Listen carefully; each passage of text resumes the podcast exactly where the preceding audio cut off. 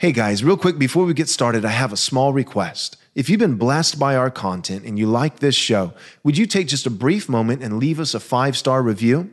This is quite possibly the most effective thing that you can do to ensure that this content gets out to as many people as possible. Thanks. Jesus said, "Man cannot live on bread alone, but from every word that proceeds from the mouth of God." You're listening to Daily Truth. Real quick, I just wanted to provide a, a brief word of exposition with the text that we use in our liturgy every Lord's Day, again and again and again, because I think that by God's grace um, and understanding a little bit more of the interpretation, the exegesis of this particular text, it can hopefully make our, our liturgy, um, particularly the point of the assurance of Christ's pardon, uh, more profound and powerful and meaningful in our lives as we work through the liturgy each Lord's Day. So here's the particular text in our liturgy I'm referring to. It's First John chapter one, verse eight and nine. So we, we have a reading of God's law. And the hope is that the Holy Spirit, working in conjunction with the Word of God in Exodus chapter twenty, would cause our hearts to be convicted of sin, and that we would then confess corporately our sin to the Lord, primarily our confession of sin following um, a biblical text often found in the Psalms, like Psalm uh, one thirty that we've been using the past couple weeks. But then after a reading of God's law, the conviction that the Spirit brings, and then a confession of our sin, there's an assurance of Christ's pardon. And then we no longer confess our sin, but rather we complete the fullness of Christian confession, which is not only to confess sin, but to confess faith, right? That, that, that's what we do as Christians, is we turn from sin in confession and repentance, and we turn to Christ. Remember the parable that Jesus tells of the man who uh, was demon-possessed, a demoniac. And he says that if the demon is expelled, he goes through arid places, waterless places, but eventually, if the house, the temple, that man in which the demon once resided, if that man, his house is not filled with something, namely someone else, then the demon, after going around through arid places, eventually will come back and once again inhabit the man, bringing with him along seven other demons worse than himself. And Jesus concludes the principle of the parable by saying, "And And the latter state of the man will be worse than the former." And so what we see in that parable, many things, but one in particular, is that it's not just enough to expel wickedness, but we must also fill ourselves by God's grace with righteousness. So it's not enough merely to repent and turn from sin, but we also want, by the grace of God, to exercise faith and turn to Christ. And repentance and faith are really just two sides of the same coin. They're like two pedals on a bicycle. That, that you really cannot truly repent, right? That, that there is such a thing as worldly regret, worldly grief, worldly remorse. Judas had that, right? Judas, he gave back the thirty pieces of silver. He turned it back. He threw it on the floor of the temple and said, I, I don't want anything to do with this. And then he goes off and he and he hangs himself in remorse. And the Bible says that his, his bowels gushed out. His, his stomach was split open and gushed out. And that, that became this field of blood. And Judas was not redeemed.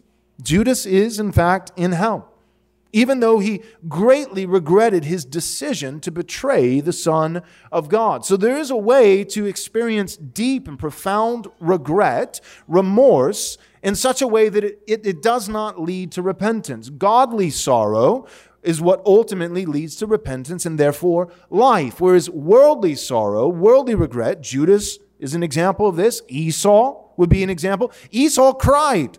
Right? Well, cr- crying, that, that, that always means that you're genuine. No, no, uh, no. Esau cried. He sought the blessing with tears, but he could not, is what the Bible says. He could not repent. M- meaning it's not just that he was unwilling, he was unable. Repentance is granted by God. Repentance, like faith, are gifts given by God to his children, to his people. And so all that being said, we want to turn from sin and turn in faith to Christ. We want to expel the demons, expel wickedness from our life by grace, but also fill our lives, fill our hearts, our affections, our thoughts, our actions, everything that we are with Christ. with His Word. We want to meditate on His law day and night. And so all these things being said, we, we want to confess our sin, but then we confess our faith. But in between those two portions of our liturgy each Lord's Day, a confession of sin and a confession of faith, we have this assurance of pardon. Because it's the assurance of Christ's forgiveness, the gospel that atones for our sin, that's the fuel for our confession of faith, our trust in the Lord Jesus and our devotion to Him, our commitment to be obedient to all that He says, because He is the God who forgives His people. He is the one who atones for our sin. So the text that we use each Lord's Day in, in reference to Christ's assurance of forgiveness, again, is First John chapter one, verse eight and nine. It says that if we say we have no sin, that's a problem. There's no such thing in this life as a state of sinless perfection. Now, there is such a thing by God's grace. Not only is it possible, but it is promised that we will grow in righteousness. So the Christian is being sanctified. The Christian is growing in righteousness. But the Christian in this life will not reach a, a state of perfect, sinless perfection. And so Um, we recognize that if we say we have no sin, we're deceiving ourselves and the truth is not in us. But, and here's the promise, if we confess our sins, He is faithful and just to forgive us our sins and to cleanse us from all unrighteousness. And the reason why this portion of your liturgy is referred to, it is titled An Assurance of Pardon, is because pardon itself, right? The key is assurance. Pardon itself, just objective forgiveness from God, does not come. And this is what I don't want us to, to miss. That does not come on a weekly basis on the Lord's Day. Do you know when, when the objective reality of forgiveness comes? The moment that we're born again. So, so when, when John is saying, if, right, that's a conditional phrase, if, if we do this thing, He will do that other thing. If we do this, He will respond with that. If we confess our sins, He is faithful and just to forgive us our sins. What we don't need to understand, the way that we don't need to interpret that particular verse, First John chapter one, verse nine, is we don't need to think that there's some kind of works-based equation or formula for the Christian. That, that well, I mean, basically what, what that would be is Roman Catholicism. Right? That, that's the idea that, you know, you, that's why you have kind of last rites and all, all these different things. Like right before I die, I, I, I need to have the priest come in and absolve me of sin. And, and the closer he, you know, the, the, the shorter that gap between the priest coming in and me breathing my last breath, the better. Um, that's not Protestant. That is not biblical Christianity. Okay, so what we believe is that Christ, at the moment of conversion, Christ forgives the Christian of all their past sins, present sins, and future sins. So when Jesus saved you, and when He caused you to be born again by grace alone, through faith alone, in Him alone, when He gave you a new heart, removed the heart of stone and replaced it with a heart of flesh and endowed you with the gifts, that double-sided coin of repentance and faith, at that very moment, you were forgiven of all the sins you had ever committed and all the sins you ever would commit. So then what are we doing on the Lord's Day? Well, what we're doing is the assurance of pardon. When First John chapter one, verse nine says, if we confess our sins, I believe, I've done a deep study through First John, and I even wrote a book on First John. It's the only book I've written. I don't have like hundreds of books. But I, I wrote a book on First John and the assurance of salvation, which deals with the assurance of pardon, forgiveness. What, what I believe that John is getting at is this. There is There is a distinction between the objective reality of forgiveness, which does take place chronologically at an actual moment in history, namely the moment that you're converted, the moment that you are saved. But there's also such a thing as the subjective reality of forgiveness, meaning the feeling of being forgiven, the assurance of being forgiven, a confidence that the forgiveness that you objectively already have, if you're in Christ, a reminder and an assurance, a confidence, a boosted confidence that I am in fact forgiven.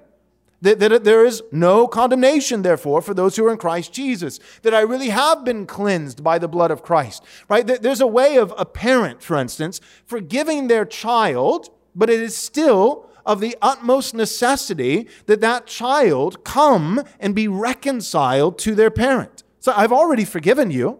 I love you. I don't love you any less in this moment of disobedience than I than I did the moment before, or the moment after. We're, I love you. I forgive you. But there's such a thing as being in relational fellowship, being in fellowship, reconciliation. And so in an objective sense, we have been reconciled to God at the moment of salvation and forgiven of all our sins, past and future, at the moment of salvation. But what happens when we confess our sins is there is there is a renewed sense of confidence and assurance that we're actually in fellowship with God and that He really does forgive us. Does He objectively forgive us at the moment of confession? No. He objectively forgives us of all our sins at the moment of salvation. But there's an assurance, a reassurance, we might say, where the Lord speaks to us lovingly, relationally, fatherly, through His Word and by the inward witness of the Holy Spirit. He speaks to us when we confess our sins, reminding us that we're forgiven in Christ, assuring us that we've been cleansed from all our unrighteousness. He's reminding and assuring and boosting our confidence that we really are the children of God. That's what the Holy Spirit does. He cries out, Abba, Father. He, it's the inward testimony, witness of the Holy Spirit that reminds us of our adoption. God is our Father. We are in fellowship with Him, and our sin no longer keeps us away. It's been dealt with. It's been atoned for. It is finished. And so that's what we're doing when we look at First John chapter one, eight, and nine. We're not saying that when you walked in this morning, you were not in reconciliation, you were not in fellowship with God, but then you did this thing, you said these words, and if you had the perfect pronunciation and inflection, you know, if you cast the spell correctly, then it produces this outcome. No, no, no, no. No, it's an assurance of pardon. Objectively pardoned and forgiven at the moment of salvation. All your past sins and all your future sins. But it still matters, not just objective forgiveness, but the subjective realities of forgiveness. It matters that we feel forgiven. It matters that we are assured and reminded and confident that we are forgiven. And that happens not just in an objective sense at the moment of conversion, but in a subjective sense through an ongoing relationship with Christ that includes prayer, that includes confession, that includes trust, all these things. And so that's what we're doing, this assurance of pardon. Not objectively, you weren't forgiven, now you are, because the pastor said so, and you said these words correctly. No, no, no, no. You've always been forgiven if you're in Christ from the moment that He saved you, but I want to remind you that He is faithful and just. He has forgiven you. Be confident of that forgiveness. And now walking in a, in a spirit of forgiveness, let us no longer be distracted or condemned by our sin, but let us now confidently confess our faith. We believe in God, the Father, Almighty. That's what we're doing. Houston, we have a problem. I repeat, we have a problem. Our conference is about to sell out. I mean, about to sell out. We probably have about mm, seventy-five to one hundred seats left. Our venue holds about five hundred twenty-five to five hundred fifty seats, and we currently have four hundred fifty people who are registered for this conference. The excitement is tangible. A lot of people registered because they wanted to hit the early bird rate. We're now at our normal rate, one hundred thirty dollars for an adult, fifty dollars for a kid who's eleven to seventeen years old, and kids ten and under get in free. You can bring the whole family, but the problem is not that we're going to raise the rate again. The problem is we're going to run out of tickets, and we're going to run out pretty fast. Again, we've got about one hundred seats or less. four hundred fifty people, six months out, are already registered for this conference. We don't want you to miss it. So, to ensure that you get to make it to this conference, you need to register not a month from now, not a week from now, not tomorrow, but today. You want to be there for the Theonomy and Postmillennialism Conference, May fifth, sixth, and seventh, with James White, Joe Boot, Gary DeMar, Dale Partridge, and yours truly, Joel Webbin. Go to right response conference dot com. Again, that's right response conference dot com. It will sell out very soon. Thanks so much for listening, but real quick, before you go, do us a small favor, take a moment, and leave us a five-star review if you enjoyed the show. This is undoubtedly the best way that you can help us get this biblically faithful content to as many people as possible. Thanks so much.